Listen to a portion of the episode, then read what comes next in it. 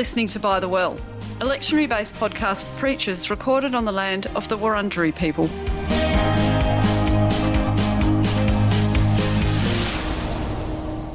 Hello, I'm Ewan Lowe, And I'm Robyn Whitaker. and today we are reading Luke chapter 20, verses 27 to 38, Haggai chapter 1, verses 15b through to chapter 2, verse 9, and Second Thessalonians chapter 2, verses 1 to 5, and then a little bit of a jump into the verses 13 through to 17. So we're going to start with the gospel this week, Luke chapter 20, looking at verse 27 following. Uh, in this part of Luke, where uh, Jesus is in Jerusalem. He's So- made his so-called triumphal entry. Yeah, that's right. And we've had a series of conversations in this chapter, uh, sort of conflicts and tests of Jesus in dialogue in and around the temple with other Jewish groups. But here it's the Sadducees. Who are they, Ewan? I mean, the, if, if in very simple terms, they're sort of the Jewish group who, you know, nominally run the temple. And um, the the first verse, um, verse twenty seven, tells us some Sadducees who say there is no resurrection. So that's a helpful starting point to know that these are people who don't believe in a physical resurrection of bodies in the afterlife, in opposition to, say, the Pharisees who seem to. Yep. And they seem to also differ from the Pharisees in that the Pharisees were known for their in oral interpretation of the law. Mm-hmm. It seems like the Sadducees were maybe a bit more literal and really emphasized a literal interpretation of the written law. Yeah. So we see here these are just groups, political groups hmm. actually within ancient Judaism, and mm-hmm. and um, we should also note that caveat of some. This is Yes. So. Uh, I guess as preachers, we should always be careful not to just group everybody together. Yes, avoid generalizing. Yeah. So this is some. Some of the Sadducees come and they ask this rather bizarre got, gotcha question, we might say. Yes, I, I characterized it to Robyn earlier as, um, you know, I, I do some work with teenagers, specifically, you know, sort of year 10s, year 11s, year 12s. And this is the sort of question that they like to ask um, people who seem to be theological experts, don't they? Yes. Could God microwave something so hot he can't eat it himself? yes, yes. The impossible question. That's right. But there's a traditional a tradition behind it of levirate marriage. Can you speak into that a little? Yeah, so levirate marriage is the idea that if a a woman marries and her husband dies and she doesn't have children, that if there's another brother in the family, that brother, uh, and we see this reflected in the text, the brother takes her. We get language of taking, uh, takes her as a wife, and is expected to. Um, Basically, you know, give her children. But again, this is all framed, we should notice, in terms of the men. Yes. It's to raise up seed, literally, for his brother. Um, and and in its setting, uh, you know, a more generous reading of Levirate marriage, as much as that might sound horrific to the ears of modern women, but in its setting, it was a way to actually protect women. Yes. Um, you know, if if you were without a father and your husband dies and you don't have children, the things that would give you sort of importance and status and some stability in the community are missing. So actually, this would be a way of giving a woman a home. It's sort of the um, Ruth story, isn't it? Yeah. In a sense. Mm. Yeah. And in, and I mean, in this ridiculous scenario, there's been seven of these, right? And mm. somehow no children have ever happened, and she's gone through all seven husbands. That's how you know it's a purely hypothetical question. yeah, exactly. So even in the ancient world of bigger families, perhaps this is a bit ridiculous. But it's describing. I mean, we do need to name, and it might be helpful to just let you know your your congregations know. Mm-hmm. It's describing something that just happened in patriarchal society, Yeah. where there's an assumption here of women as owned, really hmm. belonging to the family, mm-hmm. and as not really having autonomy over who they choose to marry. Hmm. Um, yeah, I mean, the woman in this scenario has zero agency, right? She, Yeah. She's sort of the object that's passed from person to person. Yeah, she's nameless. Yeah. She's got no yeah no and context the to it. language in the verse 33 as well. Well, whose wife is she going to be? Yeah, who does she Wow, belong to? all right. Yeah, yeah, exactly, exactly. And Jesus cuts through all of this with his answer potentially. Yeah, it, it, it's it's so interesting because when I read his answer, Jesus is sort of just going, well, not, not he, he's not saying I don't care or it's not important, but he's he is really sort of saying, why are you asking this ridiculous question because it doesn't make sense. Yeah, It, it almost doesn't compute to him. No, and he, I mean, there's a very clear statement here of, you know, marriage is part of this age Mm. because in this age, we need children and ongoing life, and that's a very biblical, you know, takes us all the way back to be fruitful and multiply. Um, but this is just not a concern in the afterlife. Like, Yeah. why are you focusing on these kind of stupid human things in a sense? Um, although, with the caveat, I want to say, um, you know, people will know their congregations, but for Mm-hmm. some people, this will this is a hard text because if you've lost a spouse, Mm-hmm. Yeah, absolutely. there might be huge yearning and hope that someday I'll be reconciled with them. Mm. Um, there's a reason in a marriage vows and Christian ceremonies we say until death do us part, Yeah. right? Because um, probably because of passages like this in the Bible. Um, but so so the teaching here is not to say you're never reconciled with loved ones, Mm. but that relationships will be different. There won't be these sort of patriarchal marriage Yeah. structures, and I think that could actually be a really liberating um, message that the you know patriarchy oppressed women it also oppressed slaves Mm-hmm. that actually those human structures of power are completely dismantled and resurrected life looks different And, and Jesus sort of reframes it with that angel language, which is really weird, Yeah. right? But he's sort of like, well, they're like angels and they're children of God. So do you think angels get married? Or, you know, that, Yeah, that's almost the implication, right? yes angels don't get married and bear children like Mm. this is what what do you do with that ewan because it's a rather strange what does it mean to be like angels I mean, I don't you put me on the spot. I don't really know. I, I, I think, I, I suspect when, when I read this, I read Jesus as being a little bit frustrated, and I Mm-hmm. think it's no no accident that Luke tells us that the Sadducees don't believe in the resurrection anyway, and Yes. then they ask him a question about the resurrection. Um, Yeah. because you know the, the, Luke's trying to make the point. Well, they're just playing religious silly games here yes and Jesus gives this non-answer that is an answer but isn't an answer. yeah Um, and I think the angel thing is uh, the, the way I read it is almost him saying, "You're not meant to know," or, or, or Yeah. you know, this is you're using human language to describe something that is completely inhuman, and so it's just not going to work out for you. Yeah. Yeah, and it is good to hold that framing you've just mentioned in, in mind because the fact that Luke reminds us this is a group that don't believe in resurrection does introduce the whole thing that actually the point here is they don't they're not curious about resurrection. No. They're trying to point out how ridiculous it is. Mm-hmm. And Jesus undercuts that with saying, Well, no, your question's ridiculous. Yep. Actually, resurrection is going to look different and hmm. maybe expand your imagination. And I think I, I do think though there is a very helpful thing to think through here, which is that sometimes as ministers and people who are you know perceived as more learned, Yeah. shall we say, in the sacred texts, um, you do get ridiculous questions. Yeah. Uh, you know, it's it's not abnormal, and I think. I'm not, I'm- well, I'm not suggesting that you kind of find flippant ways to to dodge No, questions, no. but it is sometimes worth thinking through the context of the people asking the questions and and thinking through how can you respond in a pastoral way, Yep. but sometimes in a way that kind of helps them to realize that their question pales in into insignificance when broader context is considered. Shall we say? Yeah. Yes. I mean, and really, I think pr- probably from verse 37, we get to the heart of mm. Jesus' response. Mm-hmm. I mean, he goes to the Moses story, and it's a slightly unusual, in a sense, interpretation of Moses referring to God as God of Abraham, Isaac, and Jacob, which is a typical Mosaic and Old Testament way to talk about God. That's about the naming the ancestors and the mm-hmm. patriarchs.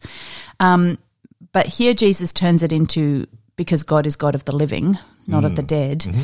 and these to him are alive, mm.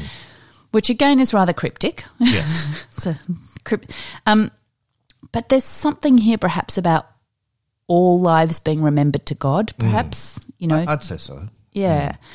That could be a word of comfort. No one is forgotten to God. Like these are the famous leaders of Israel, but um, you know, everyone is remembered to God in some way. Um, yeah. What what else is there a hope, or how would you I- I perhaps think so. preach this? I mean, I, I love that idea that you know th- there is this unknowable eschaton, Yep. but personally, right, and this is a very basic, um, you know, reading of this where I haven't really thought too hard about it, but I wonder if Jesus is, you know, in, in citing Moses, in talking about Abraham, Isaac, Jacob, in talking about resurrection and not of the dead but of the living, and saying, well, everyone's alive.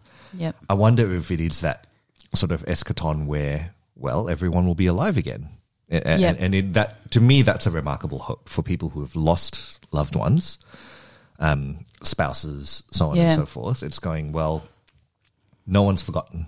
No. Abraham, Isaac, Isaac, and Jacob will be walking around along Yeah. with Moses. Um, um, who will they be married to? Who knows? Um, but Mm. the, the hope that we have is that to all people, uh, sorry, to God, all people are alive and always will be.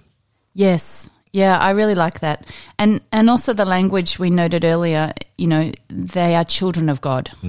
Um so you know, I I think the point of these sometimes rather strange resurrection stories in the New Testament are not about trying to give us actual facts about because no one knows. I mean, No, well, that's right. um, but it is allowing us to affirm some core things that eh, you know everyone's a child of God, everyone is alive to God. So maybe you know a more expansive sense of resurrection here that that you know all humanity is raised up and alive Yep. to God, um, and there's something fundamentally different about that resurrection life with the rather strange allusion to angels, but mm-hmm.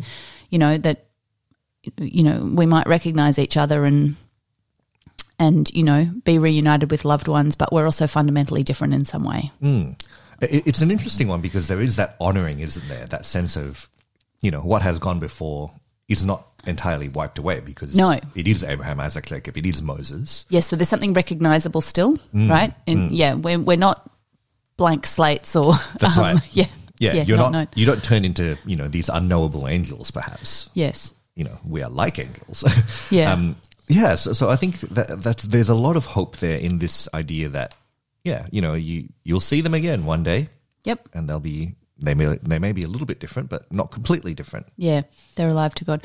I mean, it makes me think this is probably a complete red herring, but fun fact: um, there are later non-biblical Christian texts that talk talk about tours of hell and what you know hell and uh, heaven are like, in, in as ways of kind of imagining this stuff. And one of the punishments is being not able to recognize a loved one. So, um, and, and so I mention that because I think the fact there are names here is actually about recognition and knowing you know there's still something about whoever we are as core unique unique people um, that that in later Christian tradition gets framed as you know it, it's a horror to not be recognized. Yeah. um, but that's not what's going on here. Should we move on to the prophet Haggai? Yes. okay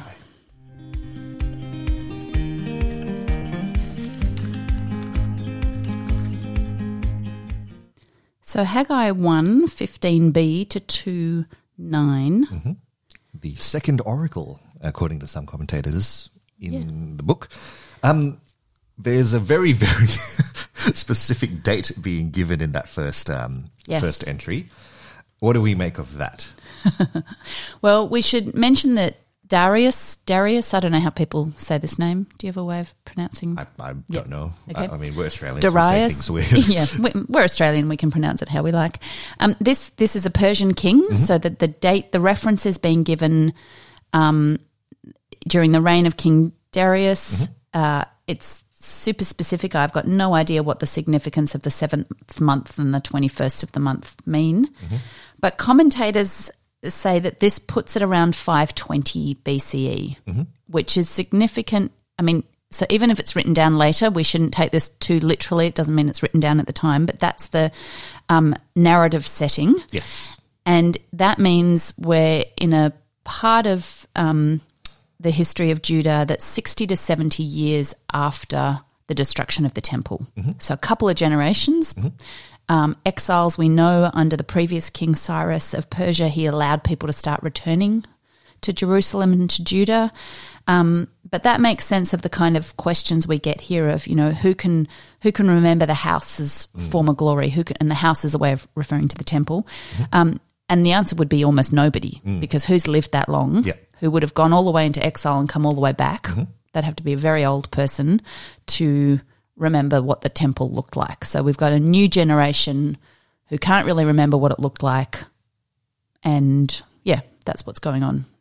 Yeah, yeah, and, and there's almost this sense of um, even though they no one is left alive, perhaps who had seen it in its former glory. There's almost this sense of I don't know, is it disappointment or you know, Hmm.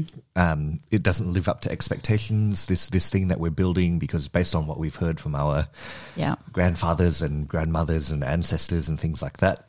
Yeah, I don't know. Yeah. I, I will quickly um, come back to that idea um, that you know almost every commentator I looked at did recommend not to take the dating too literally. Yep. So I think that that, that point you made about the narrative framing is very important. It's it's mise en scene. It, it's um, giving Yep. you the yeah this sort of setting rather than necessarily being a, a precise dating. So you know, don't Yeah. take that one. Too- don't spend too long on that. Yes, yes, yeah. Um, I mean, the other context here is if you were to read the first chapter of Haggai, uh, which apparently happened in the first year of King Darius. So again, we've got these narrative kind of settings, but take them lightly. Um, uh, there is a conversation about um, people have started rebuilding homes and things, but it's not going well. Right? There's there's a lack. There's not enough rain. The crops aren't doing well. Um, there's a lot of effort being put in, but um, yeah, there seems to be a sense of disappointment about what return and life after exile looks like. I mean, if if you think about being in exile and being away from your home, you, you do get used to life there, right? You know, Yeah. there's, I, I always think about that famous Jeremiah um, oracle about you know, stay here, enjoy yourselves, you know, yeah, have have children, Yeah. get married, Yeah, yep, make you a life, yep. prosper. yes, um, seek the prosperity of the city, right? Um, and then you come back to this place that your your parents uh, or grandparents were so excited about, and oh, you know, this is the land of our youth or whatever. And you come back and you go, oh, it's a bit of nothing, isn't it? yeah, yeah, So I totally get that, uh, particularly if you've um, if you're someone who has had that diaspora experience. I think that's very relatable. Yep. Where you know you've moved on, but or, or, the world has moved on and you haven't. yep. Um, so it's very difficult to come home, such as it were. Yes, and returning home after you've well, both you and I are people who've relocated countries. Um, and I know when I moved to Australia, I spent years and years thinking my home was actually back in South Africa and having this very nostalgic sense of home. And then I'd visit and I was like, well, it's not quite the perfect wonderland of my youth that I imagined. yes. Um, you know, so I think we do this in all sorts of ways. We continue to do it in the church here in Australia, where we remember perhaps the boom years of the 50s when the Sunday schools were full. Oh yes. Um, that, particularly in the Uniting Church, that's one of our narratives. If only it could get back like that. Right. Um, and we now know historically that was actually an anomaly. Like post Second World War, people kind of flocked to church, and that, Makes sense. yeah. Um, but um, so there is a sense here if you can't go back, you can only go forward. Mm-hmm. But I think the forward looks pretty good, right? Well, and, and, you know, I, mentioned to you just before we started. Yeah. I think there's there's a lot of resonance with um, rebuilding. I mean, we're not out of COVID yet, but sort of following lockdowns and things. I, Mm. Yes. I find myself catching myself in moments when you know I remember being in lockdown, thinking. My goodness, this needs to end. Yes. um, I'm so done with this. But now I'm thinking, oh, gee, I wish we could just have a just be locked in the home for. Wouldn't mind being locked at home and That's not having to do a million things this week. Yeah. That's right. So, so you know, th- there's that um, wonderful rose tinted glasses view of Yes. things. But yes, th- there is that keep striding forward. I think the problem that you and I both honed in on um, when we were chatting about this earlier is Yeah. this very possible slide into a prosperity theology. yes. Say more about um, what that is. Well, I mean, the, in, in the NRSV, certainly it's named as prosperity, right? In, in verse 9, it says, In this place I will give you prosperity. Um, but historically, um, and certainly within the charismatic churches that I've been part of, um, this idea is that uh, if you believe in God, and usually it's keyed into doing specific actions, usually it's related to giving for some strange reason. Yes. um, almost like churches need money um, or preachers need money. But um, you know, if you give or, or do X, Y, Z, God will correspondingly bless you uh, and give you that prosperity that you seek. And and as Mark Brett always says uh, in his classes, yes, there is a, a theology of prosperity that runs through the Hebrew Bible. There is also a corresponding um, theology of curses. So be careful with that. yes, exactly. And and I think we see that here. If you were to read the wider context, I mean, I, I do want to name this as some problematic theology, but it's the mm. working theology at this time, Yeah. which is if things aren't going well, it's because God has withheld the rain and mm. God has withheld the crops, and so God withholds and then mm. God gives. Um, Yeah. and so very, and you know, behind that is a kind of a very strong sense of uh, God's in control and this is all God's action. Mm-hmm. You know, God will shake the nations to rebuild the temple that you know um, but we just need to acknowledge that's not necessarily the theological position we s- start from or or, or or will use you know too lightly because of the implications for and the way it's been used for prosperity Yeah, I mean, verse Theology. four in particular is so interesting. Um, you know, take courage, and then it says, "Work, yes for I am with you." Like, oh, all right. Yeah. and and that can be um, quite easily twisted and abused. I think if if in the hands of Yep. a um, uh, a, a malintentioned person. Yep. Um, so I, I think there it is worth being careful. Uh, again, you know, that's where the context is very helpful. Yep. Uh, of going, this is very pragmatic theology, right? Of going, Yep.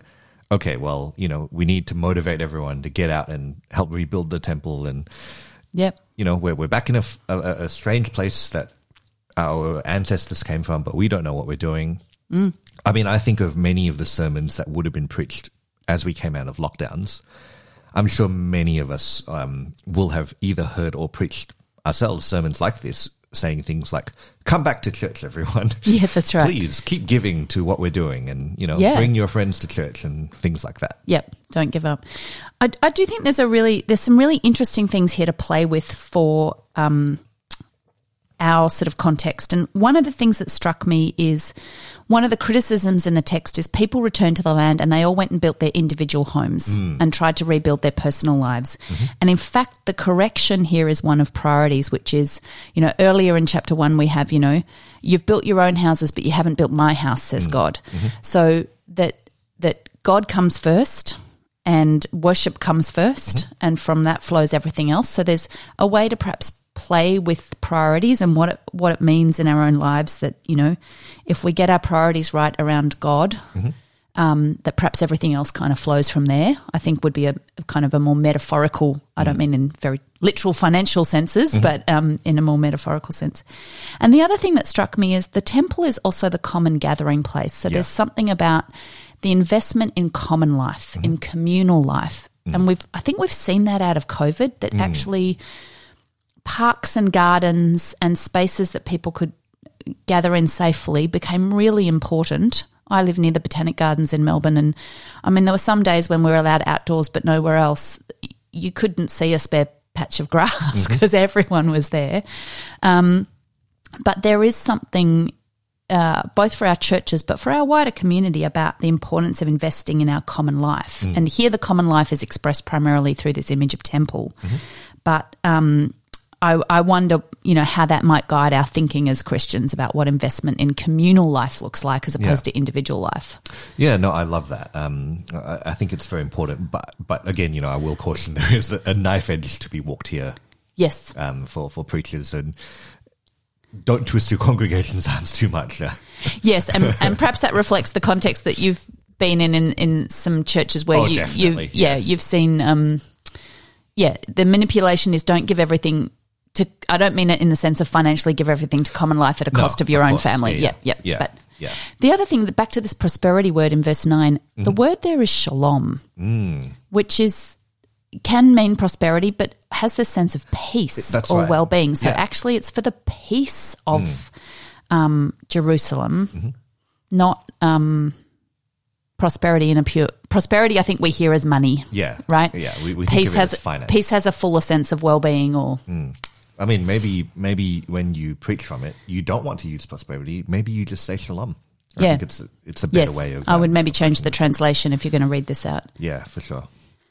Last point I have, you might have something else to add before we move to Second Thessalonians. Fun um, is this house that's imagined, this new temple is uh, in verse eight and nine is going to have more glory than the the earlier one. So I think there's a lot of churches feeling like you know people haven't come back after COVID. Yes.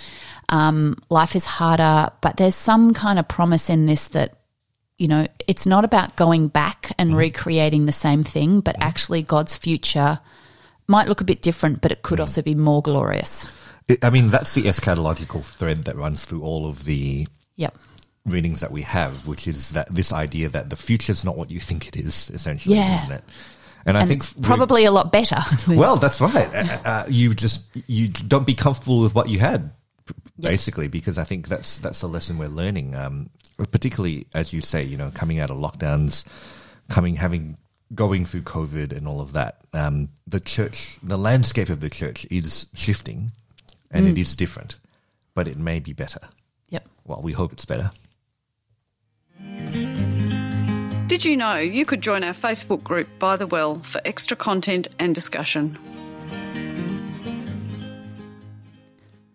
So lastly, we're going to have a brief look at Second Thessalonians chapter 2, 1 to 5, mm-hmm. 13 to 17. So the lectionaries left out, probably wisely, some rather strange verses about the lawless one, and no one really knows who that is. So, yeah, you could probably leave those out as well. That's a fun little trap you can fall into. Um, I don't know what you think of authorship, Ewan, mm-hmm. but I tend to agree with the scholarly tradition that says this is not Paul. Mm. This is a later text. Mm-hmm. So First Thessalonians was probably Paul's earliest letter. It's quite apocalyptic. Talks about the coming of Jesus, um, or the second coming of Jesus is is happening very soon. Mm-hmm. Lots of sort of urgency. Um, and then this seems to be continuing that tradition, but perhaps dealing with the concern. Well, one of two concerns that Jesus hasn't quite come yet. So what's going on? Or uh, um, what we see here in the language of "don't be deceived" is the idea that this this is the eschaton, this is the end times, this is the parousia, and people. I don't know what that means for how they're behaving, but somehow they think this is it. And this author is wanting to say, actually, it's not. There's some stuff that has to happen first. It's almost like, um, you know, yeah, it, it's coming. Not like that. Not like that. Quick. Yeah, Let's just re reset expectations here a little bit. yeah, exactly. Slow down, and also don't be deceived by maybe some slightly strange teaching. I mean, that that's such a. Um, I mean, as scholars of the Book of Revelation, we we come across it a lot. Yep. But there is a lot of cookie stuff out there, and there, as there always has been, there forever will be. I'm yes, sure. yes, and and so I think even even if I am skeptical of the authorship, there's a very important purpose to this text, which is to say to people, let's just calm down, take Yeah. your foot off the accelerator when it comes to you know um, eschatologically minded theories, and um, Yep. don't worry about it. yeah, exactly. Yep, and just and just wait for God's time. I- think verse 15 is, is so important here, right? Where, where it says, just stand firm, hold fast to the traditions that you were taught by us, either by word of mouth or by letter. You know, Yep. you, you, we've been doing Christianity a long time now. I mean, you know, we're, we're a couple of centuries, a couple of millennia along Yes. from the letter. I think that, that that line is very helpful. I think it is. And in fact, it could be a really interesting line to put in tension with the Haggai reading. Mm. Like, what, yes. what's, what traditions do you hold? yeah, what traditions do you hold? When are you doing a new thing? So, mm-hmm. what's, you know, and the tradition being held in Haggai is that the temple is absolutely central to life. Mm-hmm. Um, but it's going to look different. It's going to mm. look new. So mm-hmm. there's tradition. There's also innovation. I think this is a constant struggle in the church. Yep. But what does it look like to hold fast, and what traditions do we hold on to? Um, because that's what faithfulness looks like for this Yeah. author. Yeah, and, and I think 13 and 14 and 15, for that matter, are, are very helpful in that. You know, there, there's that common thread again of this idea of, you know, what does it mean to be the so called children of the Lord, right? You know, drawing on from um, the Luke text, but also coming into this Haggai text of what does it mean to be this community of people? Yeah. right? Wh- wh- What what's our purpose? And then in fourteen, we do find that addressing of that purpose, right? You know, you, you you have a clear goal. You've got traditions. You've got you know ways of worshiping. Yep. Why are you turning away from all of that in order to do these other things? Just because, I guess, presumably. World-ending events have happened, or maybe they haven't happened, and you're really disappointed about it. Yeah. Yes, exactly. Um, and I mean, these th- those verses 13, 14, and 15 of this could be used liturgically as a kind of benediction, sending yes. out. Um, you know, there's all the hallmarks of Christian faith there, which is giving thanks to God, right? So gratitude, giving thanks, um, a reminder of um, those who are the first fruits of salvation. So, you know, that we have the promise of resurrection, but it's based in Jesus' own resurrection and those, um, you know, belief, the role of the Holy Spirit, which we also saw in the community in Haggai. Yep. You know, and proclaiming the good news, witnessing, you know, all all that stuff. They, they, there's some kind of basic central to Christian practices stuff Very going on. here. creedal almost, Yeah, it? it is quite creedal feeling. Yeah, um, I, I- I think that you know if people ask about you know well what's what's it going to be this eschaton, I, I quite like what the author does here. It basically just goes or he or she basically just says, look, you'll know about it when it happens. Yeah, that's right. Trust God, be Yeah. faithful. It'll be pretty obvious. There'll be big things. Don't worry about it. exactly. Well, we'll end on that note. Thanks, everyone. By the Well is brought to you by Pilgrim Theological College and the Uniting Church in Australia. It's produced by Adrian Jackson. Thanks for listening.